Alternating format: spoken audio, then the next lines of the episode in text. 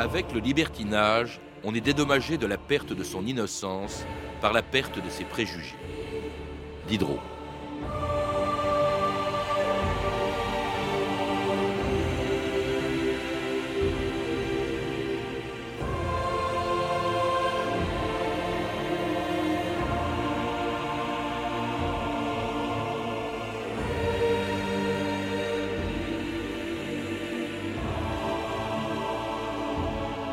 2000 ans d'histoire.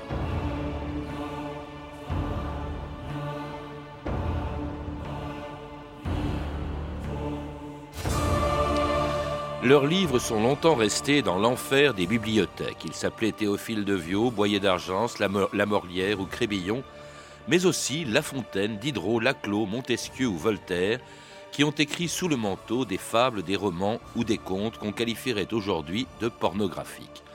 On les appelait des libertins. Par leur mépris des convenances, de la morale et de la religion, pendant deux siècles, ils ont scandalisé leurs contemporains et poussé si loin leur indépendance d'esprit qu'elle les a souvent conduits en prison, comme le plus scandaleux d'entre eux, le marquis de Sade. Tu écris beaucoup. Tu es homme de lettres, dis-tu. Connais-tu ce livre? Le débouché dans plusieurs martinets, en seul point à pointe de fer qui me fait frémir. C'est l'apologie du crime, de la débauche la plus bestiale de l'athéisme. Une rumeur insistante veut que tu en sois l'auteur. Oui, j'ai été libertin. Oui, tout ce qu'on peut concevoir dans ce genre-là, je l'ai fait. Je ne suis pas un meurtrier. Je n'ai jamais bien fait la différence entre la tête et le corps.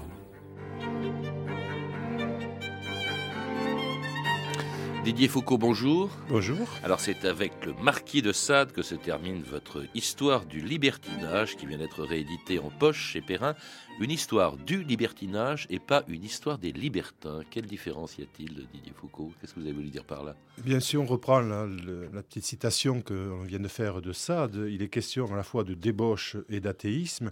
Et je crois que c'est autour de, ces deux thèmes, ou en tout cas euh, de l'irréligion, un peu plus largement que l'athéisme euh, et de, toutes les formes de la débauche que l'on peut situer le libertinage. Euh, parler des libertins, bien entendu, ce sont les acteurs de ce libertinage, mais euh, il est toujours difficile de préciser si un individu a été toute sa vie un libertin, si c'est un libertin d'idées, un libertin de mœurs. C'est assez, assez complexe et, et, ça débouche parfois sur des débats qui sont d'un intérêt limité. En revanche, le libertinage me semble être ce qu'on appellerait aujourd'hui un phénomène de société qui touche principalement euh, le, fin du XVIe, le XVIIe et le XVIIIe siècle. Oui, donc essentiellement, enfin plus que simplement le libertinage en pratique, si on peut dire, c'est-à-dire qu'on confond souvent libertinage et débauche, qui n'en sont au fond que la conséquence, ce sont les origines et d'abord effectivement une espèce de révolte contre la religion, contre la morale religieuse. C'est ça à l'origine le libertinage, selon vous, Didier Foucault? Disons, c'est une des composantes majeures, me semble-t-il, puisque effectivement, on constate euh, déjà, me semble-t-il, au Moyen Âge, mais de façon plus marquée euh, au XVIe, XVIIe et XVIIIe siècle, bien évidemment, euh, des positionnements de plus en plus critiques vis-à-vis de la religion, c'est-à-dire d'une part, bien sûr, les croyances fondamentales, mais également les églises et les clergés, mais également aussi euh, ce qui est un support important dans ces sociétés de l'époque, c'est-à-dire les positions de la religion sur les mœurs, sur les attitudes face à la sexualité, par exemple. Et ça depuis longtemps, puisque si votre histoire se termine par Sade, elle commence par les Goliards, c'est-à-dire en fait, ce sont un peu des, étudiants euh, euh, agités du XIIe, XIIIe siècle, dites-vous, euh, c'est-à-dire avant le mot libertinage qui apparaît simplement au XVIe siècle, Didier Foucault. Oui, il m'a semblé intéressant de... Même au XVe, dites-vous. Oui. Le, mot, libertinage. apparaît au tout début du XVIIe siècle. Mais le terme libertin est employé au, XVIe siècle, disons dans un sens euh, voisin de celui que je viens de définir. Et, on retrouve le mot libertin parce qu'en fait, en, latin, libertinus, c'est un esclave affranchi. Donc cette idée d'affranchissement euh, qui est élargie euh, notamment par rapport aux règles euh, imposées aux moines, parce que ces, Gauliards étaient effectivement de jeunes étudiants, mais qui se destinaient plus ou moins à la carrière cléricale, euh, à devenir des prêtres ou des, moines, et certains n'y arrivaient même pas. Et, ces, étudiants, donc, ont laissé des poèmes, comme par exemple les célèbres Carmina Burana, dans lesquels on trouve ce terme libertini, libertinus, justement dans le sens de ces moines qui s'affranchissaient des règles de leur monastère et qui menaient une joyeuse vie. Les moines, la religion cible effectivement de toute une littérature libertine comme celle de Boccace, comme Boccace le faisait au XIVe siècle dans son Décaméron, où il recommandait, je vous cite, une acceptation de l'ordre euh, naturel au mépris de tous les interdits, une philosophie donc euh, valable aussi bien pour les hommes que pour les femmes, fussent-elles des religieuses. Euh, ma sœur, j'ai entendu dire qu'il n'existe rien au monde de plus délicieux que ce qu'une femme peut faire avec un homme. Aussi j'ai pensé et j'ai repensé très souvent dans ma tête qu'il faut enfin essayer avec ce muet, si c'est vrai ce qu'elle vient de nous raconter. Avec lui, au moins, il n'y a pas de souci à se faire. Mais bonne vierge, que racontes-tu donc? Voyons, ma soeur, tu sais que nous avons promis notre virginité à Dieu. Il est trois heures de l'après-midi. Eh bien, à cette heure, les autres sont toutes couchées et font la sieste. Aussi, voilà ce qu'on va faire. On le prend par la main et on va tous trois, tu vois, dans cette cabane-là. Et pendant qu'une fera la chose, l'autre fera le guet. Oh oui, oh oui. Viens, viens. Viens sur moi. Allez, monte-moi. Oh. C'est le paradis, c'est le paradis, ma sœur. Essaye toi aussi.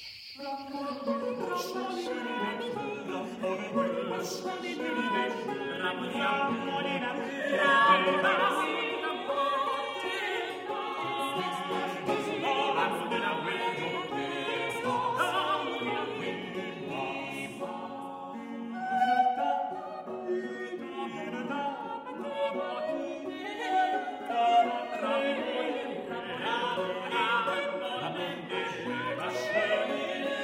Ramenez-moi la cheminée, une chanson très suggestive du XVIe siècle, extraire la liberté de, de ton, de mots, de ces, les paroles, de ces paroles de, chansons qui étaient connues euh, un peu partout en, Europe à l'époque. Oui, c'est un univers qu'on retrouve chez de nombreux conteurs, comme par exemple Rabelais, ou que l'on trouve chez des mémorialistes, comme par exemple Brantôme, euh, avec euh, ses Dames galantes.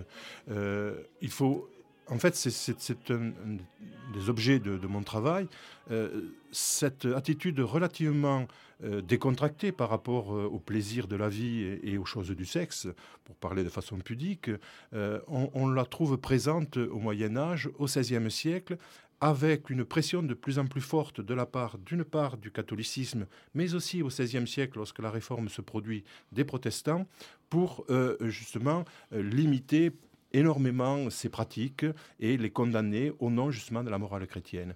Et donc, euh, il se produit une, volonté d'encadrer les, sociétés, y compris sur le plan des mœurs, et, ainsi que sur celui des, croyances et des idées. et c'est en révolte contre cela, d'une certaine manière, que l'on voit surgir ce phénomène qu'on appelle le libertinage. Avec, euh, dites-vous, celui par lequel le scandale a commencé, et qui est un auteur, je vous avouerai, dont j'avais totalement oublié, enfin même que dont j'ignorais le nom, euh, qui est un auteur du XVIIe siècle, est Théophile de Viau, et, qui a eu un succès énorme à l'époque, on l'a oublié aujourd'hui, mais 96 éditions au XVIIe siècle. Oui, ça a été un, des grands poètes du XVIIe siècle, mais l'image que l'on a gardée du XVIIe siècle, c'est plutôt l'image d'un classicisme froid que Malherbe met en place, que Boileau euh, va encore sacraliser. Euh, donc une poésie peu lisible aujourd'hui et qui nous laisse assez indifférents. Or, dans la première moitié du siècle, et notamment dans, les 25 premières années, il y a eu une efflorescence de, littérature euh, parfois très très libre, et c'est le cas en particulier de Théophile de Viau, euh, qui a été considéré comme un des chefs de file des jeunes poètes de son temps. Et puis Théophile de Viau a, failli à payer très cher. Euh, Bannissement à vie. Voilà, et il est mort peu de temps après parce qu'il a eu deux années d'incarcération euh, à, la Bastille, un procès très difficile où il était complètement isolé et il risquait sa vie. Bah, il y en a un qui, a, qui a fait plus que la risquer parce qu'il l'a perdu à cause de ça. Je crois que c'était un peu son maître et qui s'appelait Vanini, Giulio Vanini. Voilà, Giulio Cesare Vanini, euh, qui est un Italien. Et c'est intéressant parce que Vanini, euh, euh, autour de la, fin du règne d'Henri IV, de la régence de Marie de Médicis, incarne un peu le passage euh, d'une religion italienne. On a, parlé de Boccace tout à l'heure, mais il y avait des philosophes, en particulier à l'université de Padoue, il y avait des poètes et des écrivains comme Alaretin. Euh, L'Italie est vraiment le, centre un peu de, ce pré-libertinage du XVIe siècle, et des gens comme, euh, comme Vanini vont le faire passer en France. Et à partir des années 1610-1620, c'est la France qui devient véritablement le lieu où le libertinage s'exprime avec le plus d'intensité. Et Vanini le paye de sa vie, puisque à Toulouse, il euh, est condamné à mort pour blasphème et athéisme. Il a la langue arrachée, puisqu'un blasphémateur a péché avec la langue, donc il faut lui couper la langue. Et il est, euh, étranglé et brûlé. Oui, parce que en même temps, c'est assez difficile de s'en prendre au libertinage, car l'exemple vient de haut. Vous le rappelez, c'est se pratique très couramment dans les cours, notamment à la Cour de France. Hein. vous venez de citer euh, Henri IV, ce sera le, cas également sous Louis XIII de son frère, euh, de Henri de Montmorency, euh, de Ninon de L'Enclos aussi. Donc c'est vraiment l'exemple vient de haut. Voilà, il, y a un libertinage aristocratique qui est, euh, que l'on retrouve par exemple dans la littérature, dans le personnage de Don Juan, qui est très très bien campé par, par Molière. Euh, ce, type de libertin aristocrate, nous sommes une époque où l'absolutisme est en train de brider la noblesse. Vous avez cité Montmorency, qui n'était pas véritablement un libertin, mais qui a protégé des libertins comme, comme, comme Théophile de Viau, et euh, qui, lui aussi a été exécuté hein, par, par Richelieu. Donc, cette, aristocratie veut imposer sa présence à la tête de l'État contre la, poussée euh, absolutiste. Et euh, une des formes, pas la seule, mais une des formes de manifestation de son opposition, c'est justement euh, son, libertinage. Et il y a, vous avez cité le frère du roi, Gaston d'Orléans, des, des, très hauts personnages de l'État qui sont des libertins notoires, aussi bien de mœurs que d'esprit. Libertinage contre lequel s'insurgent ce qu'on appelle les dévots et leurs compagnons du Saint-Sacrement, créé en 1627 pour lutter justement contre le libertinage. Messieurs, Dieu, qui est l'auteur de tout bien, nous a inspiré d'employer nos soins pour ériger en notre ville d'Orléans une compagnie du Très Saint-Sacrement, afin d'y rétablir le royaume de Jésus-Christ et de remédier aux vices que nous voyons fourmiller de toutes parts. La principale fin de la compagnie sera de faire obstacle au péché pour les athées, déistes, libertins, hérétiques, schismatiques, jureurs et blasphémateurs, on tâchera de les ramener dans le bon chemin. Et s'ils sont incorrigibles? Il faut alors les menacer des magistrats. S'ils ne cèdent pas aux menaces? Il faut les dénoncer. Nous nous efforcerons par tous les moyens de nous opposer aux débauches qui se font pendant le carnaval. Extirpons le blasphème jusqu'à ses plus profondes racines. Empêchons le carnaval.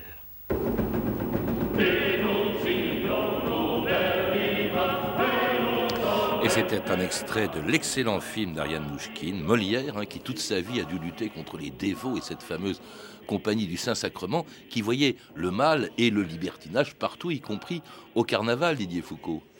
Voilà, parmi les, cibles de, la Compagnie du Saint-Sacrement, qui a été créée à la fin des années 1620 euh, par euh, Henri de Lévis, duc de Ventadour, euh, et qui a connu une très grande expansion. Il est question ici d'Orléans, mais la plupart des grandes villes de France ont vu des compagnies se créer. le but est, effectivement d'encadrer la société pour imposer un ordre moral très austère. Et il y avait effectivement dans, la vie sociale des manifestations publiques euh, très débridées, où l'on renversait les valeurs pendant quelques temps, quelques jours, euh, comme le carnaval, la fête des fous qui a été supprimée euh, à la Renaissance. La fête des connards. La fête des connards ou des cornards ou des cocus en quelque sorte. Donc toutes ces formes de dérision qui entraînaient une grande partie... Des charivaris. voilà, des charivaris, une grande partie de la population, des gens du peuple, mais aussi des gens appartenant à des couches supérieures de la société, Et tout cela, bien sûr, euh, tournait en dérision euh, le pouvoir en place, mais aussi la religion, les évêques, etc. Mmh. Et pour les dévots, on est en pleine contre-réforme catholique, et c'est quelque chose d'inadmissible. On, on, parle de la cabale des dévots. Cabale, c'est une entreprise secrète, c'est une compagnie secrète qui pèse sur les pouvoirs publics, sur les municipalités, sur euh, les, la justice, mais au plus haut, au plus haut de l'État également, pour imposer des, des, textes contre le blasphème, contre des fêtes, contre euh, toutes les manifestations qui semblent choquantes pour la religion. Contre les décolletés, hein, vous parlez de la bataille des saints SEINS, et d'où la fameuse formule d'ailleurs justement du Tartuffe de Molière, cacher ce saint que je ne saurais voir, Molière qui évidemment s'en prenait aux dévots avec le soutien de Louis XIV. Voilà, alors du jeune Louis XIV, il faudrait dire, effectivement, parce que Louis XIV va évoluer dans une autre direction, mais euh, lorsqu'il euh, prend le, pouvoir, effectivement, il, accueille avec une certaine sympathie des, gens comme Molière, qui avec le Tartuffe ou, même Don Juan, vont s'attaquer justement euh, à la Compagnie du Saint-Sacrement, que craint Louis XIV, parce que justement c'est une compagnie secrète qui a un pouvoir très important une fois qu'il l'a liquidé, ensuite, il va évoluer, bien sûr. Oui, mais enfin, quand même, aussi à la cour de Louis XIV, on ne s'ennuyait pas. Le libertinage était de mise au début, hein, comme vous dites, le, jeune Louis XIV. Et puis, alors, les écrivains s'en donnent à cœur joie. J'étais vraiment surpris, moi qui ne connais euh, de La Fontaine que les textes, enfin, les plus célèbres, ceux qu'on voit évidemment dans La Garde des Michards, d'un texte que vous citez, de La Fontaine. Hein, euh, Aimons, foutons ce son plaisir qu'il ne faut pas que l'on sépare. La jouissance et les désirs sont ce que l'âme a de plus rare Aimer sans foutre est peu de choses, foutre sans aimer n'est rien. C'est extraordinaire, La Fontaine. Voilà, on trouve des textes de cet ordre chez, des auteurs euh, qui sont réputés très graves dans nos, dans nos manuels de littérature parfois. Euh, la Fontaine était effectivement euh, un personnage assez léger. Euh, au-delà de ses fables, il a laissé des contes qui sont aussi parfois assez licencieux et quelques textes comme, comme celui-ci. Par ailleurs, du point de vue philosophique, on sent une influence par exemple de l'épicurisme qui est une, une, une, marque de libertinage, je dirais, au Siècle, nette. Alors les choses changent évidemment à la fin du règne de, Louis XIV, avec bien entendu les dévots qui prennent le dessus, avec Bossuet avec Madame de, Maintenon. Et puis euh, Louis XIV, après le règne duquel le libertinage a vécu son âge d'or, est revenu avec euh, le régent Philippe d'Orléans, qui dans son palais royal organisait ce qu'on appelait euh, pudiquement des petits soupers, entendez par là des orgies. Quel musicien vous auriez été, monseigneur C'est inouï tout ce que j'aurais pu être si je n'avais pas été régent, c'est-à-dire rien du tout. Ah, Philippe, seriez-vous fâché que le père Burdeau, qui est mon confesseur, se joigne à nous Cette nuit Ben oui, justement cette nuit, comme ça il verra tout ce que je fais. Ça m'évitera de me confesser. J'adore formats. Madame, votre serviteur. Émilie, Picard sera là Oui, je viens de le raser. Il m'a très bien baisé l'autre nuit. Il vous en a parlé J'étais là, madame. J'ai tout vu. J'avais oublié. Laquais, voulez-vous ouvrir mes huîtres Mais ce n'est pas mon emploi. Quel est donc votre emploi Mirebalais. Qu'est-ce qu'on fait quand on est mirebalais Dans une bataille, il faut des troupes fraîches. Eh bien, nous sommes les troupes fraîches. Et quand les lumières s'éteignent... Voilà un métier stupéfiant.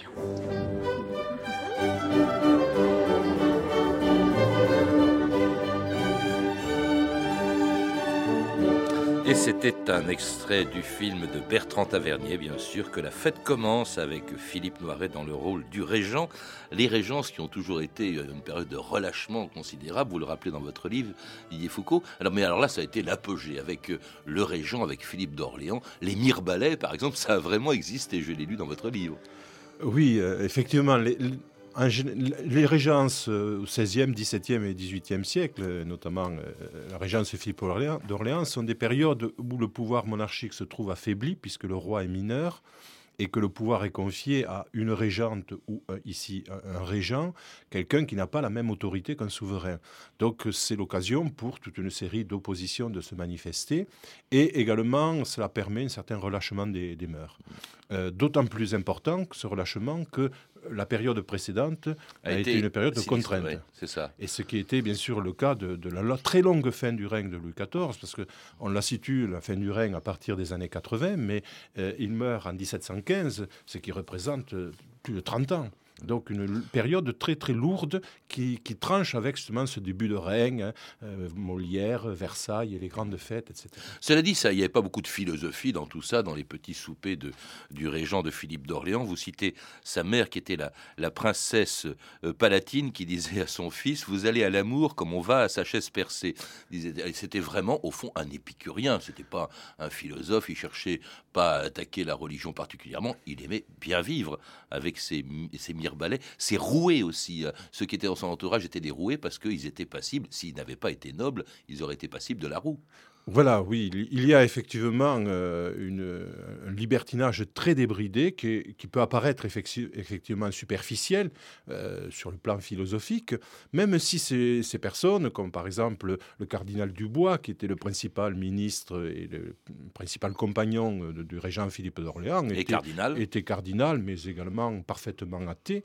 Donc c'est des gens qui ont... participé au petit souper. Voilà, euh, tout à fait. C'est des gens qui ont, qui, ont, qui ont, malgré tout, des positionnements philosophiques philosophiques et religieux euh, très, très nets, même si ce n'est pas leur préoccupation essentielle, et s'ils mènent une vie euh, très libre, avec ces petites soupées dans ce qu'on appelait les petites maisons également, avec, euh, quand on pouvait se payer de tels services, ce qui était le cas de quelques dames très de la, de la cour, des mirebalais qui, comme... les, les, dames sont libertines aussi, hein. il n'y a pas que les hommes dans, dans, cette affaire, et alors on va le voir aussi sous le règne de Louis XV le régent régnait à la place du jeune Louis XV, quand Louis XV devient roi, eh bien le libertinage va encore euh, bah, va, connaître de grandes heures avec la, fameuse maison du Parc aux Cerfs où Louis XV se rendait régulièrement pour retrouver des, des jeunes filles. C'est quand même extraordinaire et ça a beaucoup discrédité la monarchie à la veille de la Révolution française, Didier Foucault. Oui, absolument. Euh, en particulier, euh, les maîtresses de, Louis XV, notamment la Dubarry, qui, a fait l'objet de déjà la Pompadour, mais la Pompadour avait euh, des liens avec les philosophes, avait une, surface intellectuelle plus, large que, que la Dubarry, qui était une, prostituée qu'on avait jetée dans, le lit du, roi et qui a fait l'objet de, quantités de, pamphlets, de chansons ordurières. Hein, et, le, le, régime s'en est trouvé fortement discrédité. Et le libertinage, on le retrouve évidemment dans la littérature, dans la peinture aussi. Vous citez Watteau, Fragonard, Boucher, qui avait été chargé de peindre dans la chambre du jeune Louis XVI, qui s'appelait pas encore Louis XVI, euh, des euh, peintures euh, plutôt coquines destinées à l'émoustiller un petit peu, lui qui n'était pas tellement par nature. Voilà, le tempérament de, Louis, de Louis XVI, contrairement à celui de ses prédécesseurs, n'est pas du tout dans le sens du libertinage. Mmh. C'était un personnage beaucoup plus paisible de ce point de vue.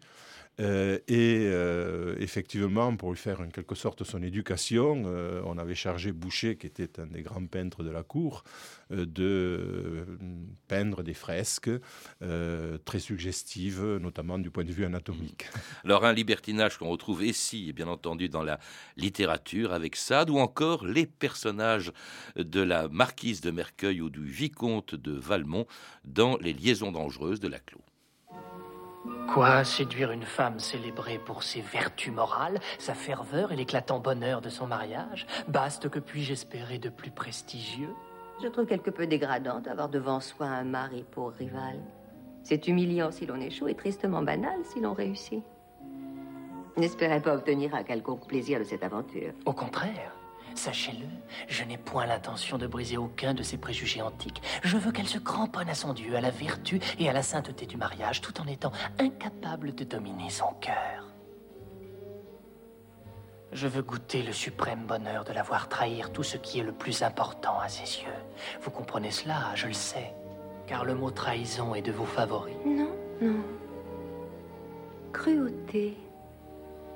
Quel mot a autant de noblesse que celui-là?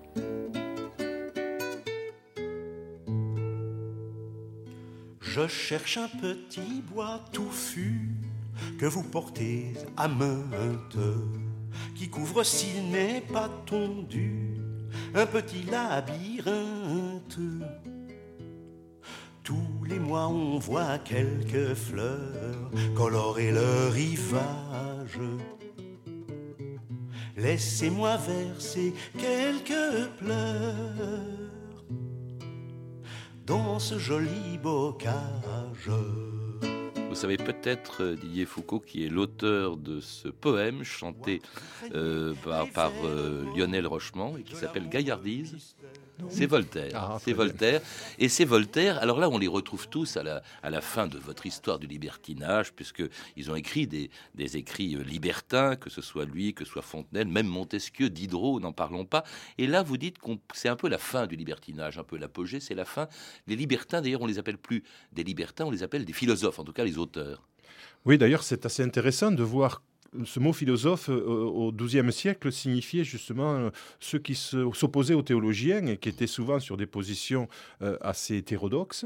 Et on retrouve ce terme réutilisé au XVIIIe siècle pour désigner pas simplement ceux qui ont une activité philosophique en général, mais ceux qui se positionnent de façon très critique contre la religion, mais aussi contre les institutions. Le Et là- libertinage, au fond, à l'origine du siècle des Lumières, enfin de la littérature des Lumières. Voilà, il y a beaucoup de points communs entre les, les- les- les philosophes du, du XVIIe siècle que l'on range, ou les penseurs du XVIIe siècle que l'on range à la catégorie des libertins, et puis ceux, ceux du XVIIIe. et qui ont amené donc à la Révolution euh, française, qui alors a mis fin brutalement au libertinage. Elle, en- elle enferme euh, le marquis de Sade. On ne parle plus de libertin. Est-ce qu'on peut dire que le libertinage a pour autant disparu, Didier Foucault, aujourd'hui? Bien, il y a eu une période très, très austère, hein, notamment l'époque de la Terreur. Euh, il y a eu aussi un relâchement des mœurs euh, euh, après la Terreur. Quant à aujourd'hui, bien sûr, il y a eu la révolution sexuelle après les années 70 qui, qui renoue avec ce libertinage, mais je, je penserai aussi à certains combats courageux que, comme ceux de Salman Rushdie ou de Talisman Ashrin, euh, dans des contextes comparables à ceux du XVIIe siècle dans nos régions, euh, qui montrent que ce combat est peut-être encore Vous d'aujourd'hui. en revenez aux origines du libertinage, c'est-à-dire la lutte contre la religion. C'est ce que vous voulez dire, en fait, Bien, euh, il y a effectivement beaucoup de ça. Hmm. En tout cas, c'est- votre histoire est tout à fait passionnante et puis elle est inattendue hein, parce qu'on s'attend toujours à, à toutes les descriptions de soirées libertines. En fait, c'est toute une philosophie aussi, le libertinage. Vous le rappelez dans votre livre, dont je recommande la lecture, Histoire du libertinage, qui vient d'être réédité chez Perrin dans la collection Timpus. Vous avez pu entendre des extraits des films suivants Sade de Benoît Jacot, disponible en DVD chez TF1 Vidéo, Le Décaméron de Pier Paolo Pasolini, édité en DVD chez Gaumont, Molière d'Ariane Nouchkine, en DVD aux éditions Bel Air Classique, Que la fête commence de Bertrand Tavernier, en DVD chez Canal Plus Vidéo, et enfin Les liaisons dangereuses de Stephen Frears, disponible en DVD chez Home Collection. Vous pouvez retrouver toutes ces références par téléphone au 32 30, 34 centimes la minute ou sur le site franceinter.com. C'était 2000 ans d'histoire. À la technique Pierre-Yves de Rollin et Gaël Brauzek. Documentation Emmanuel Fournier. Clarisse Le Gardien et Franck Olivard. Une émission de Patrice Gélinet réalisée par Anne Kobilac.